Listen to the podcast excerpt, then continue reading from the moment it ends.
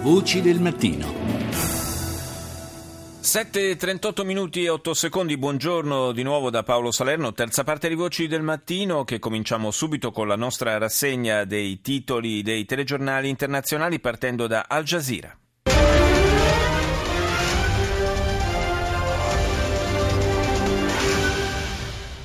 جولتنا الإخبارية الجزيرة منتصف اليوم معكم توفيق طه وسلمى الجمال وأبرز مواضيع المنتصف. بالإعلام شنقا. La magistratura egiziana conferma la condanna a morte per il presidente Mohamed Morsi, l'ex presidente Mohamed Morsi e decine di altre persone accusate di spionaggio ed evasione. Al-Qaeda conferma la morte del suo leader Nasser al-Wahashi in un raid americano e nomina Qazi al-Rami come suo successore. Il Ministero della Difesa iracheno annuncia che la propria aviazione ha ucciso trenta membri dello Stato islamico nelle incursioni su Fallujah. C B S. This is the C B S Evening News with Scott Pelley. A birthday celebration turns deadly when a California apartment balcony suddenly collapses. Una festa di compleanno finisce male in California con il crollo improvviso del balcone di un appartamento. La tempesta tropicale Bill tocca terra portando pioggia e nuove alluvioni in zone già danneggiate nelle passate settimane. Donald Trump annuncia la propria candidatura alle primarie repubblicane. L'astronauta Terry Virts, rientrato sulla Terra dopo duecento giorni in missione sulla Stazione Spaziale Internazionale, mostra le meraviglie del mondo al pubblico di C B S. Andiamo in Francia, France ventiquattro. On est toujours ensemble sur France vingt-quatre. Bonjour et bienvenue si vous nous rejoignez dans l'actualité de ce mardi seize juin. Manuel Valls passe en force à nouveau sur la loi Macron. Per couper court au débat, il engage la responsabilité. Legge Macron, quella tra l'altro sulla liberalizzazione delle professioni, il premier Valls tira dritto e annuncia anche un rimpasto di governo. Marine Le Pen al Parlamento europeo crea il gruppo di estrema destra delle Nazioni e delle Libertà insieme ai rappresentanti di sette diversi stati.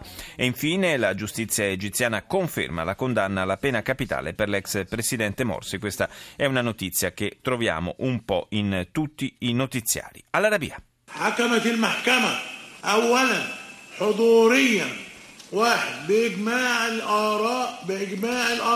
E la voce che state sentendo è proprio quella del giudice Shaban Al-Sham, che ha confermato la sentenza di morte per l'ex presidente egiziano Mohamed Morsi. Il video, che ha fatto il giro del mondo, è stato ritrasmesso e commentato anche dall'Arabia.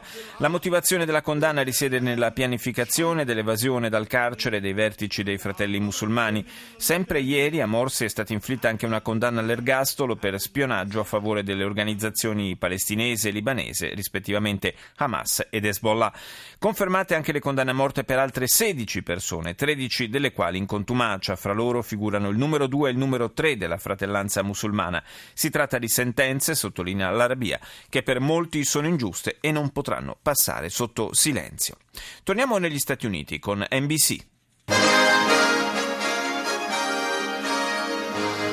N B C News World Headquarters in New York. This is N B C Nightly News. Reporting tonight, Savannah Guthrie. Un crollo mortale, un balcone pieno di studenti universitari è crollato dall'altezza di dodici metri durante una festa di compleanno in una palazzina a Berkeley, in California. Sei morti, altri giovani lottano per la vita. La domanda è: come è potuto succedere? Colpiti in pieno, una forte tempesta tropicale si abbatte sul Texas e si dirige verso nord. Molte le città in allerta sulla rotta del tifone, a rischio decine di milioni di persone. Inter- Intervista in esclusiva della N B C con la ex dirigente dell'Organizzazione per i diritti civili degli afroamericani accusata di mentire riguardo alla propria razza. Nuove rivelazioni su Rachel Dolezal emergono dall'intervista. Corsa per la Casa Bianca dopo anni passati, considerando la possibilità di candidarsi, l'imprenditore miliardario Donald Trump ha detto che questa volta si presenterà alle elezioni. La F D A, Food and Drug Administration, ha ufficialmente proibito l'uso di trans fat. Entro i I prossimi tre anni le aziende alimentari dovranno dunque eliminare dagli ingredienti questo tipo di grasso particolarmente dannoso. Il governo fa sapere che questa decisione aiuterà a prevenire migliaia di infarti ogni anno. Al-Alam.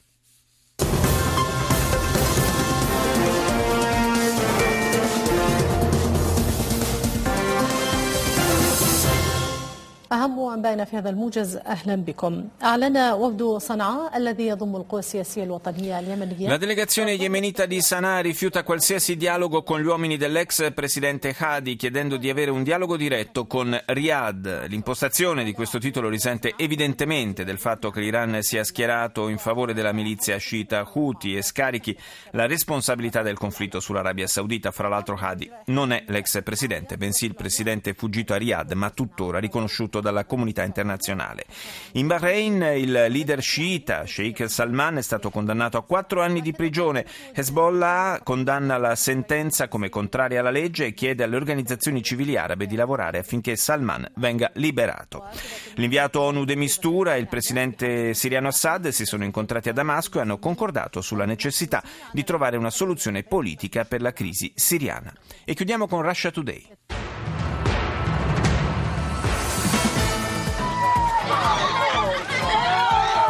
Italian police forcefully evict over two hundred migrants camping at a border crossing with France as the two E U nations. La polizia italiana sloggia con la forza più di duecento migranti accampati a un valico di frontiera con la Francia, mentre le due nazioni dell'Unione Europea discutono su chi sia responsabile per i richiedenti asilo. Attivisti tedeschi cercano di far crescere la consapevolezza della brutta situazione vissuta dai migranti, portando a Berlino per la sepoltura i corpi di alcuni richiedenti asilo annegati nel Mediterraneo. Do il buongiorno ora al nostro ospite, che è il presidente dell'A N C I, l'Associazione dei Comuni Italiani, e sindaco di Torino, Piero Fassino. Buongiorno Fassino. Buongiorno. Parliamo con lei proprio del tema eh, della gestione di questo eh, straordinario, possiamo dire, flusso di migranti di queste settimane, una notizia che, come abbiamo appena sentito, trova eco anche in, eh, sulla, sulla stampa, sui media eh, di altre nazioni, eh, come eh, abbiamo sentito proprio su Russia Today. Eh, voi avete una posizione, avete assunto una posizione come comuni rispetto alla maniera in cui viene gestito questo flusso di migranti? Ma guardi, si tratta naturalmente di un fenomeno, come sappiamo tutti, che proprio per le sue dimensioni è particolarmente complesso e difficile da gestire. Questo bisogna che tutti ne siano consapevoli. Ora, a un mese fa circa, a maggio, all'inizio di maggio, eh, governo, regioni e comuni avevano definito un piano per gestire questa emergenza. Questo piano lo si sta applicando, però ha un punto di debolezza che rende tutto più difficile. Il piano prevedeva che tra il momento in cui i profughi eh, approdano alle nostre coste e vengono accolti e il momento in cui vengono smistati nei comuni ci sia un momento intermedio che è la, la, diciamo la, la raccolta di questi profughi in grandi, diciamo in hub eh, regionali, dove si possono fare le certificazioni sanitarie, le, le certificazioni anagrafiche, e poi di lì, sulla base di un piano ordinato, si smistino nei vari comuni. Il punto di debolezza è che questi hub regionali sono pochi, assolutamente insufficienti e inadeguati, per cui tutto questo rende difficile la gestione di questi profughi, i quali arrivano sulle coste e immediatamente vengono mandati ai comuni senza che prima ci sia stata, diciamo, la, la previsione per ogni comune di poter di doverli accogliere, e questo rende la cosa particolarmente, diciamo, eh, più, più complicata, più difficile. Sì, quindi trasmette perché... questa sensazione un po' di, di, di confusione, di caos, esatto, a cui abbiamo assistito, esatto, in questi giorni. Esatto, eh, il fenomeno può essere governato in modo molto più ordinato, ma però bisogna fare la scelta giusta, scelta giusta che tra l'altro noi chiediamo al governo, lo chiederemo anche oggi in un incontro che avremo con il ministro Alfano, è di eh, dare attuazione al piano, in particolare su quel punto che è la predisposizione degli hub regionali di raccolta, perché è chiaro che soltanto se si ha una gestione ordinata si evita, diciamo, questa sensazione di confusione e anche di paura, di inquietudine che c'è nell'opinione, nell'opinione pubblica. Questo significa che il governo però deve intervenire in modo molto preciso e concreto a nei confronti delle tante amministrazioni pubbliche che, disponendo di edifici e di spazi che sono adeguati per fare questi hub regionali, mettono ogni tipo di ostacolo e rallentano la predisposizione di questi siti. Eh, questo è un punto su cui bisogna mm, ma chi, chi è che frena? Per, fare, per essere un po', scendere un po' più nel dettaglio, chi frena da questo punto ah, no, di vista? No, io non, non mi metto adesso a dire nomi e cognomi o, o chiamare in causa questo o quell'istituzione. Le posso posso dire per esperienza che laddove si sono individuati dei siti che sono adeguati e sono spazi o, o edifici di amministrazioni pubbliche, immediatamente quelle amministrazioni fanno resistenza e rendono difficile la predisposizione di ciò che invece è assolutamente necessario. Poi c'è un altro punto, e quelli che approdano, una buona parte di quelli che approdano nelle nostre coste chiede l'asilo. Sì. Come è noto, l'asilo si concede sulla base di una procedura che certifichi che si ha diritto all'asilo. Le commissioni di esame all'asilo sono state sì aumentate, ma le procedure sono così, diciamo, lunghe e complesse che a oggi, a oggi una procedura di asilo viene esaurita in un anno. Ora, non è possibile che queste procedure abbiano un tempo così lungo di, eh, di, eh, eh, di esito, perché questo significa che tutto diventa più lento, più difficile, più complesso. Anche qui c'è la necessità di una semplificazione delle norme che faccia, che ci consenta di capire chi ha diritto all'asilo e chi non ce l'ha in un tempo breve e non in un anno. Quindi questa è una seconda questione che noi poniamo.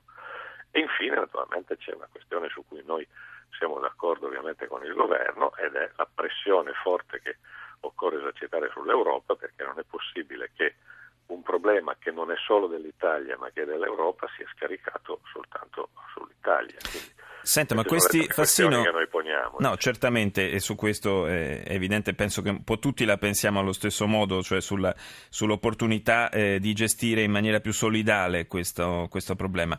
E, mh, per quanto riguarda, tornerei un attimo agli hub regionali di prima accoglienza, questi centri, diciamo, di eh, prima accoglienza e smistamento, eh, potrebbero in qualche modo coincidere con quello che ci chiede l'Europa, con questi eh, centri che ci chiede l'Europa, oppure sono due realtà che eh, rischiano di andarsi a sovrapporre?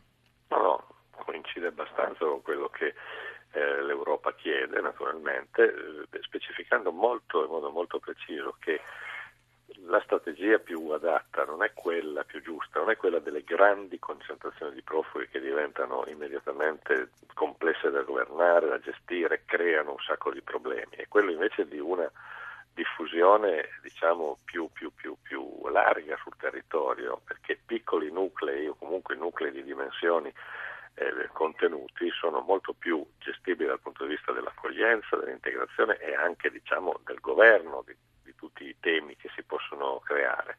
Quindi gli hub eh, di smistamento non sono luoghi di permanenza definitiva di questi profughi, perché sennò noi creiamo dei luoghi poi difficili da gestire.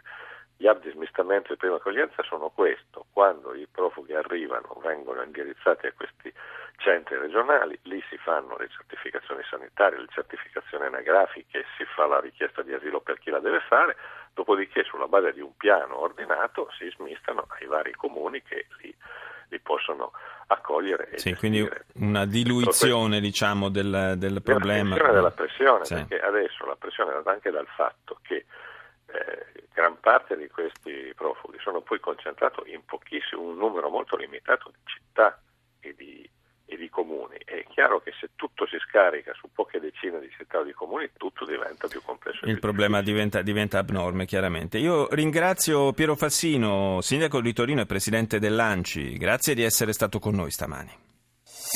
Voci del mattino.